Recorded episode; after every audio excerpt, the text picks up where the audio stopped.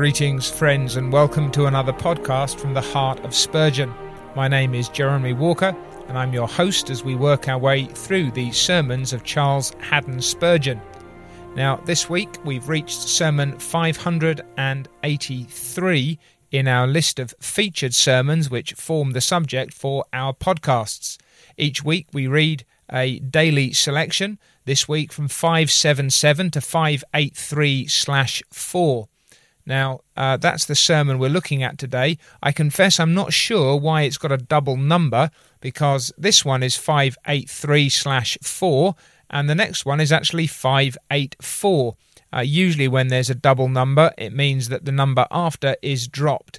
Uh, so I haven't been able to find out why that's precisely the case. If you want to follow along as we read day by day, you can do so on Twitter at Reading Spurgeon and you can find us too at mediagratiae.org slash podcasts where you can get your weekly newsletter with a pdf of the featured sermon and the list of reading if you want to follow along.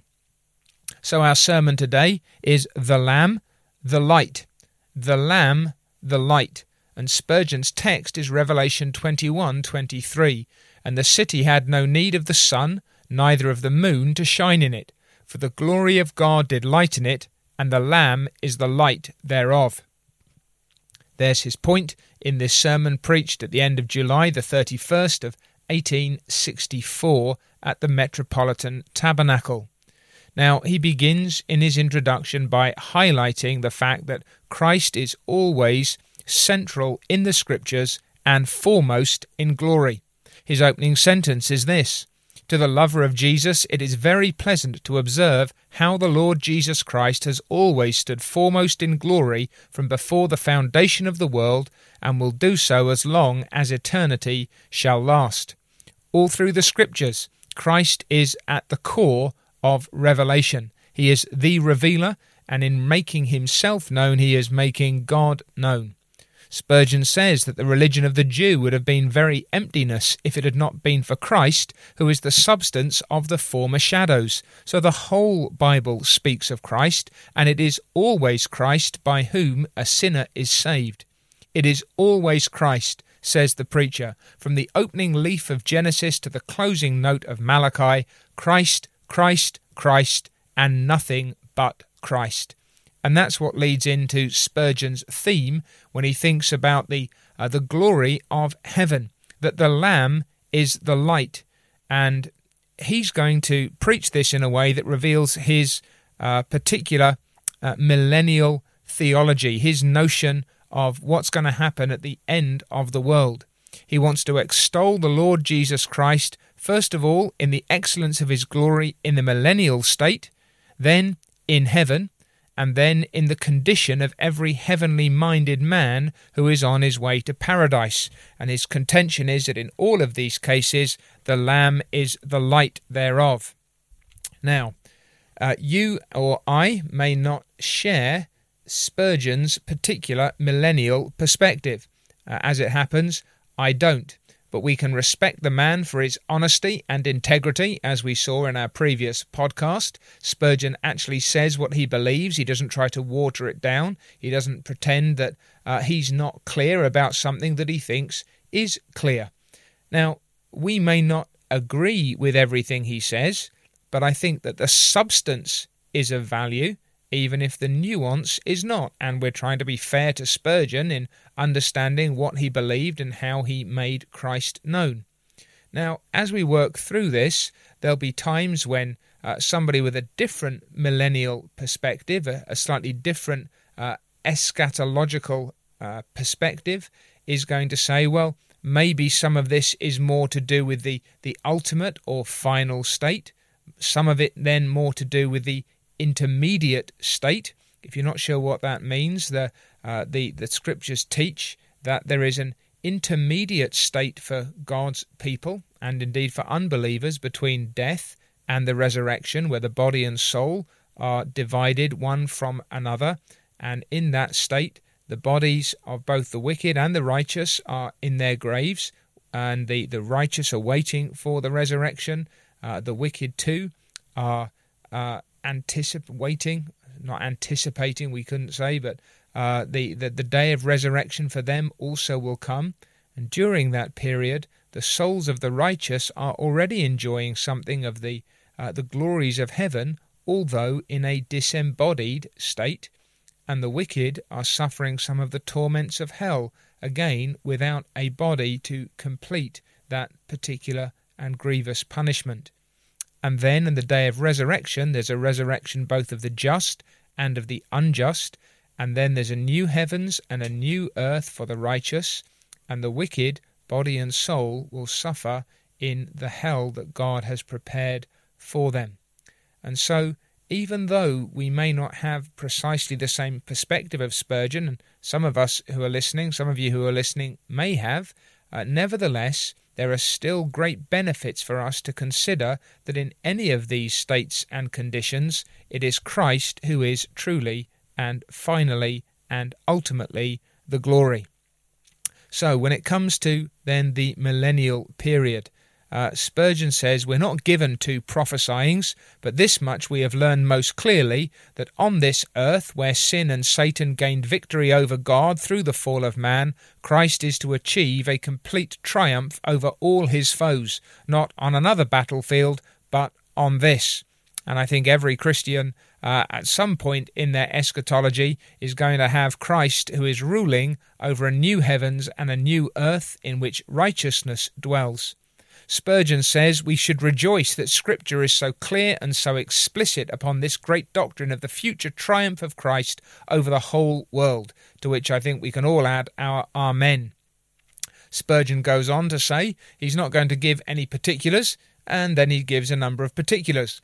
We believe that the Jews will be converted and that they will be restored to their own land. We believe that Jerusalem will be the central metropolis of Christ's kingdom. We also believe that all the nations shall walk in the light of that glorious city which shall be built at Jerusalem. So, in Spurgeon's perspective, in the millennial period, an earthly Jerusalem is going to be the centre of a kingdom of Christ in this world. But, says Spurgeon, whatever may be the splendours of that day in which Christ is in the midst of his people, and truly, he says, there's a temptation there to let our imagination revel, However bright may be the walls set with chalcedony and amethyst, however splendid the gates which are of one pearl, whatever may be the magnificence set forth by the streets of gold, and he uh, seems to be suggesting here that uh, there is still some symbolism in those things in his understanding. This we know, he says, that the sum and substance, the light and glory of the whole, will be the person of our Lord Jesus Christ. For the glory of God did lighten it, and the Lamb is the light thereof. And that's what he wants Christians to meditate upon, and that is something that all of us can turn our minds to. Jesus makes the light of the millennium, says Spurgeon, because his presence will be that which distinguishes that age from the present. It is Christ's being with his people that makes heaven to be heaven by any proper measure. The paradise which is to be regained for us will have this for its essential and distinguishing mark that the Lord shall dwell among us. And so he says, the presence of Christ will be the means of the peace of the age. Now he's thinking again of the uh, the millennial peace uh, in his understanding, but Christ is indeed our peace. And he picks up on that beautiful prophetic imagery of the lion eating straw like an ox and the leopard lying down with the kid. And he says that's not because men have improved themselves or they've become enlightened or civilization has reached a certain pitch, but rather because Christ is among his people and his presence shall change the hearts of men. Then Christ's presence is its special instruction in the period. They'll need no candle, neither light of the sun nor of the moon. Christ's presence will instruct all people, and they shall know who he is. And then Christ will be the glory of that age. Contemplate this thought, says Spurgeon, and though I speak of it so feebly, yet it may ravish your hearts with transport that Christ is the Sun of that long expected, that blessed day, that Christ shall be the highest mountain of all the hills of joy, the widest river of all the streams of delight, that whatever they may be of magnificence and of triumph, Christ shall be the centre and soul of it all. Oh, to be present and to see him in his own light, the King of kings and Lord of lords. And what I love about this is that even though I differ from Spurgeon in some of his understanding here, nevertheless, the centrality of Christ, the, the delight that he has, the eager anticipation of the glory of Jesus Christ among his people is something that should thrill the soul of every believer. And actually, if we don't have such an eager anticipation, if we don't have such a desire, if we don't have a longing to be with Christ in, in this way, as well as in the sense of our souls departing to be with Him when we die, then there is something that is flawed about our understanding and our expectation and our hope. We really need this kind of eagerness, this kind of anticipation, this kind of desire that we might be with Christ in the fullest and truest sense, and that He would be with us. And now he turns to the state of the glorified in heaven itself. And as we've said, we've we've talked a little bit about the way that we can uh, divide up some of these things. But he wants to make the point that in that world we are independent of creature comforts. There's nothing that we need that uh, we rely upon here, that we rest upon here in the same way. So we don't need to pray, give us our daily bread. We don't need to worry about the aging process. Our clothes will never wear out and they shall never be defiled. In, in, in on earth we, we're content with food and clothing, but in heaven they, they don't toil and they do not spin. Spurgeon's point is that uh, because of the, the glories of the world to come, and because the glory of the resurrection body is such that there are certain needs that we now have that he anticipates will be entirely suspended in the world to come. In the same way, there'll be no need of social ties. We need here the associations of friendship and of family love, but in heaven they are neither married nor are given in marriage.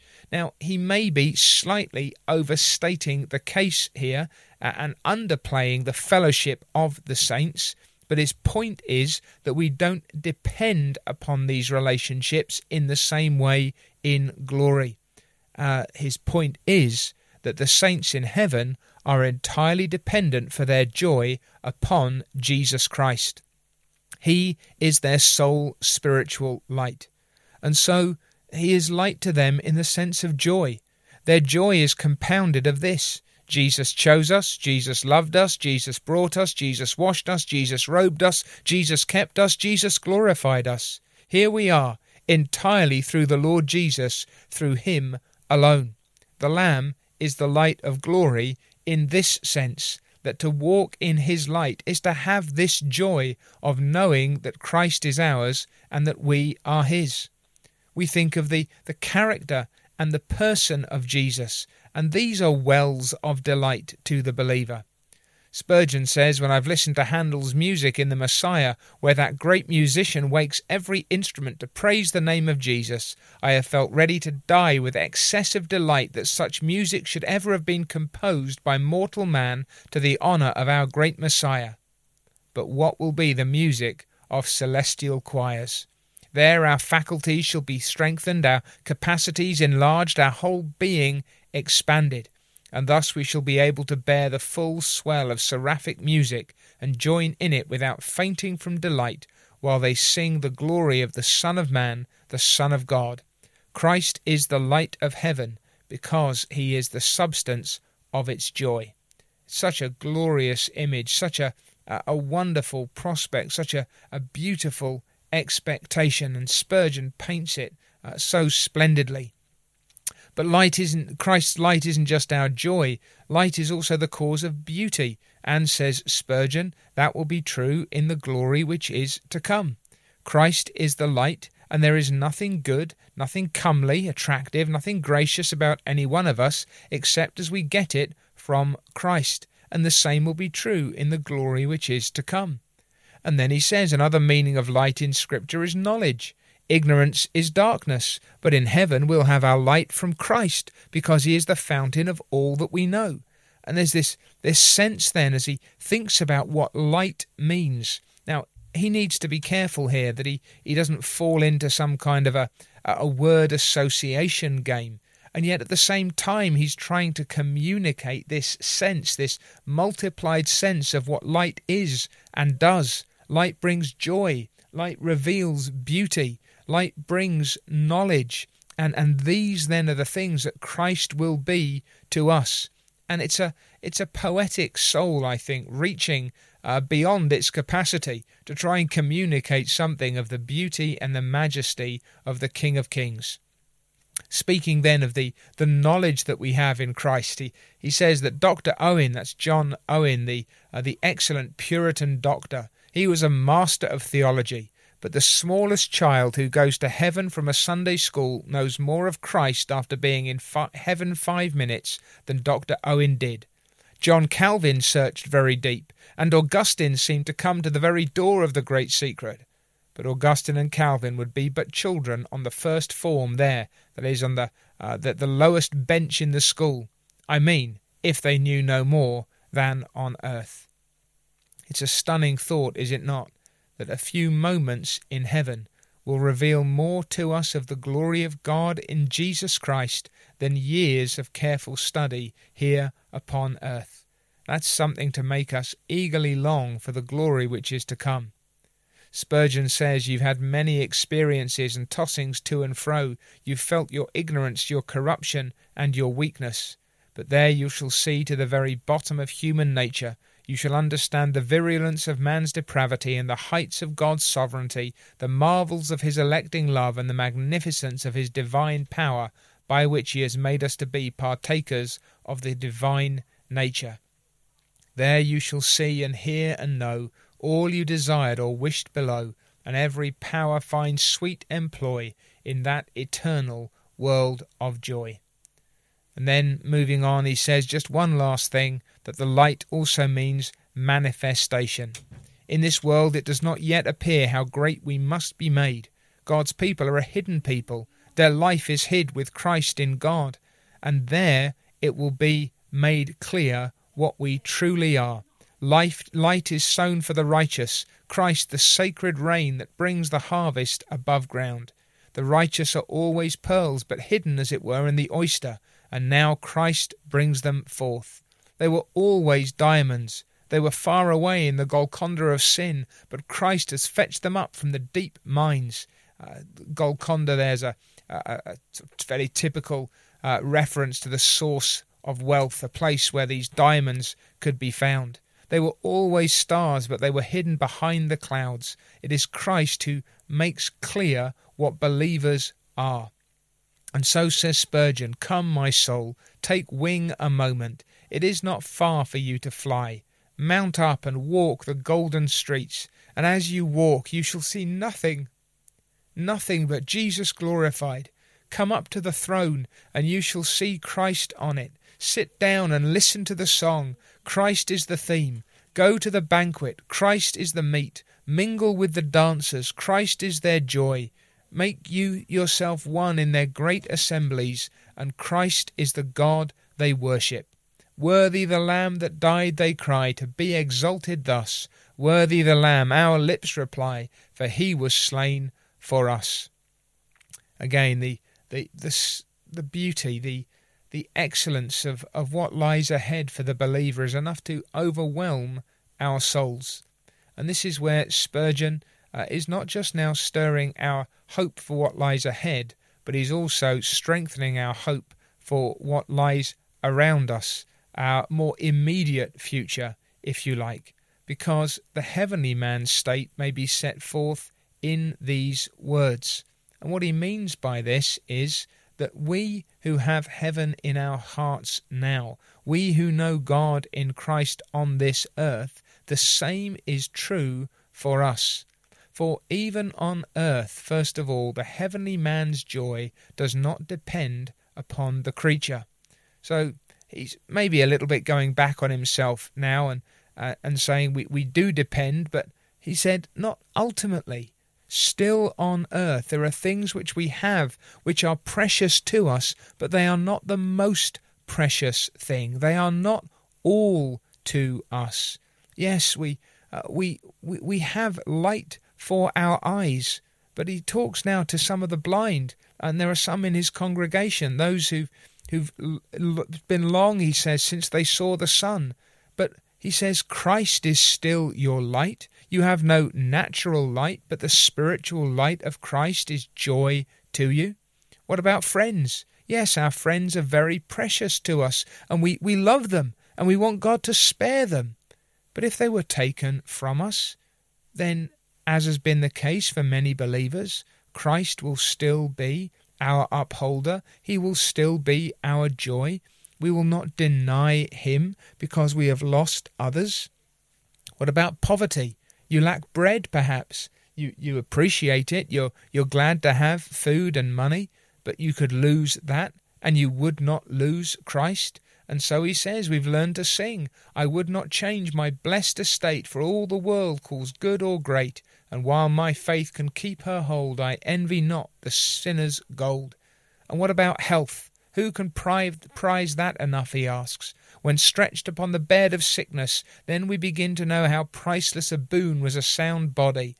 But oh, the Christian, though he loves health, he can do without it. I've heard of Christians who've been blind, who've been bedridden and have not stirred from their bed for many years, who could scarcely lift their hands through paralysis, and who never had stood upon their feet for years through some stroke of God's hand. Yet have they delighted themselves in the Lord. His point as he moves through these varieties of experience is that the Christian leans upon the arm of God. He uses this lovely little image. He has pressed through the crowd of creatures. He has bidden them all retire that he might live nearer to his all sufficient Lord. And if when he has reached his Lord the creatures turn their backs and go away, he says, There, you may all go. I have him now. I embrace him now. He has kissed me with the kisses of his lips. You may spit on me, and you will. Now he has spoken softly to me. You may curse me if you please. Now that he has told me I am his and he is mine, even my father and mother may forsake me, for the Lord has taken me up. Yes, says the preacher, the heavenly man, even before he gets to heaven, has no need of the sun nor of the moon, for the glory of God doth lighten him. This then is the emphasis of Spurgeon's uh, sermon with regard to, to life on earth. He is not dismissing the blessings that we receive and which we appreciate, for which we give thanks, and which we genuinely enjoy. But his point is this that while we have Christ, we might lose those things, and still holding on to Christ, we might still have light and joy and peace. And so he finishes by observing that such a man, however, has great need of Christ, and he cannot get on without Christ. O oh, Christian man, what would you do without a Saviour? We should be of all men the most miserable, we who have once known him. Ah, you who do not know Christ, you can get on pretty well without him, like a poor slave who's never known liberty and rests content in bondage. Here he is now, rising to the climax of his sermon. He wants us to understand that we can do without light, without friendship, without life, but we cannot live without our Saviour. What should we do without Christ in our trials, our sicknesses? What should we do when we come to die, with no one to make our dying bed feel soft as downy pillows are? The heavenly minded man wants Christ always. He loves him and he loves him enough to desire more of him. We we trust him, we cling to him, and he holds fast to us. And so he concludes, In what misery and ignorance do you grope, who do not know the Saviour? Would you know Christ? Would you have the happiness of resting upon his bosom? Trust him then, for whosoever trusts him is saved. To trust Christ is that saving faith which brings the soul out of condemnation. He that believes on him is not condemned. Trust as guilty as you are, trust yourself to his atonement, and it shall wash you. Trust to his power, it shall prevail for you. Trust to his wisdom, it shall protect you. Trust to his heart, it shall love you, world without end. Now, you and I might read through such a sermon, and we might take some issue with aspects of its theology, and, and I would. We might say it's not the most polished sermon, and I would agree. We might say that it's got a few clumsy phrases, and I would say that that is so. It doesn't have the same clarity of structure as many of Spurgeon's sermons. I think it's worth bearing in mind that he was mired in controversy at this time. There was a lot going on, and uh, perhaps that's reflected. But what is clear is that Christ is all in all to this man.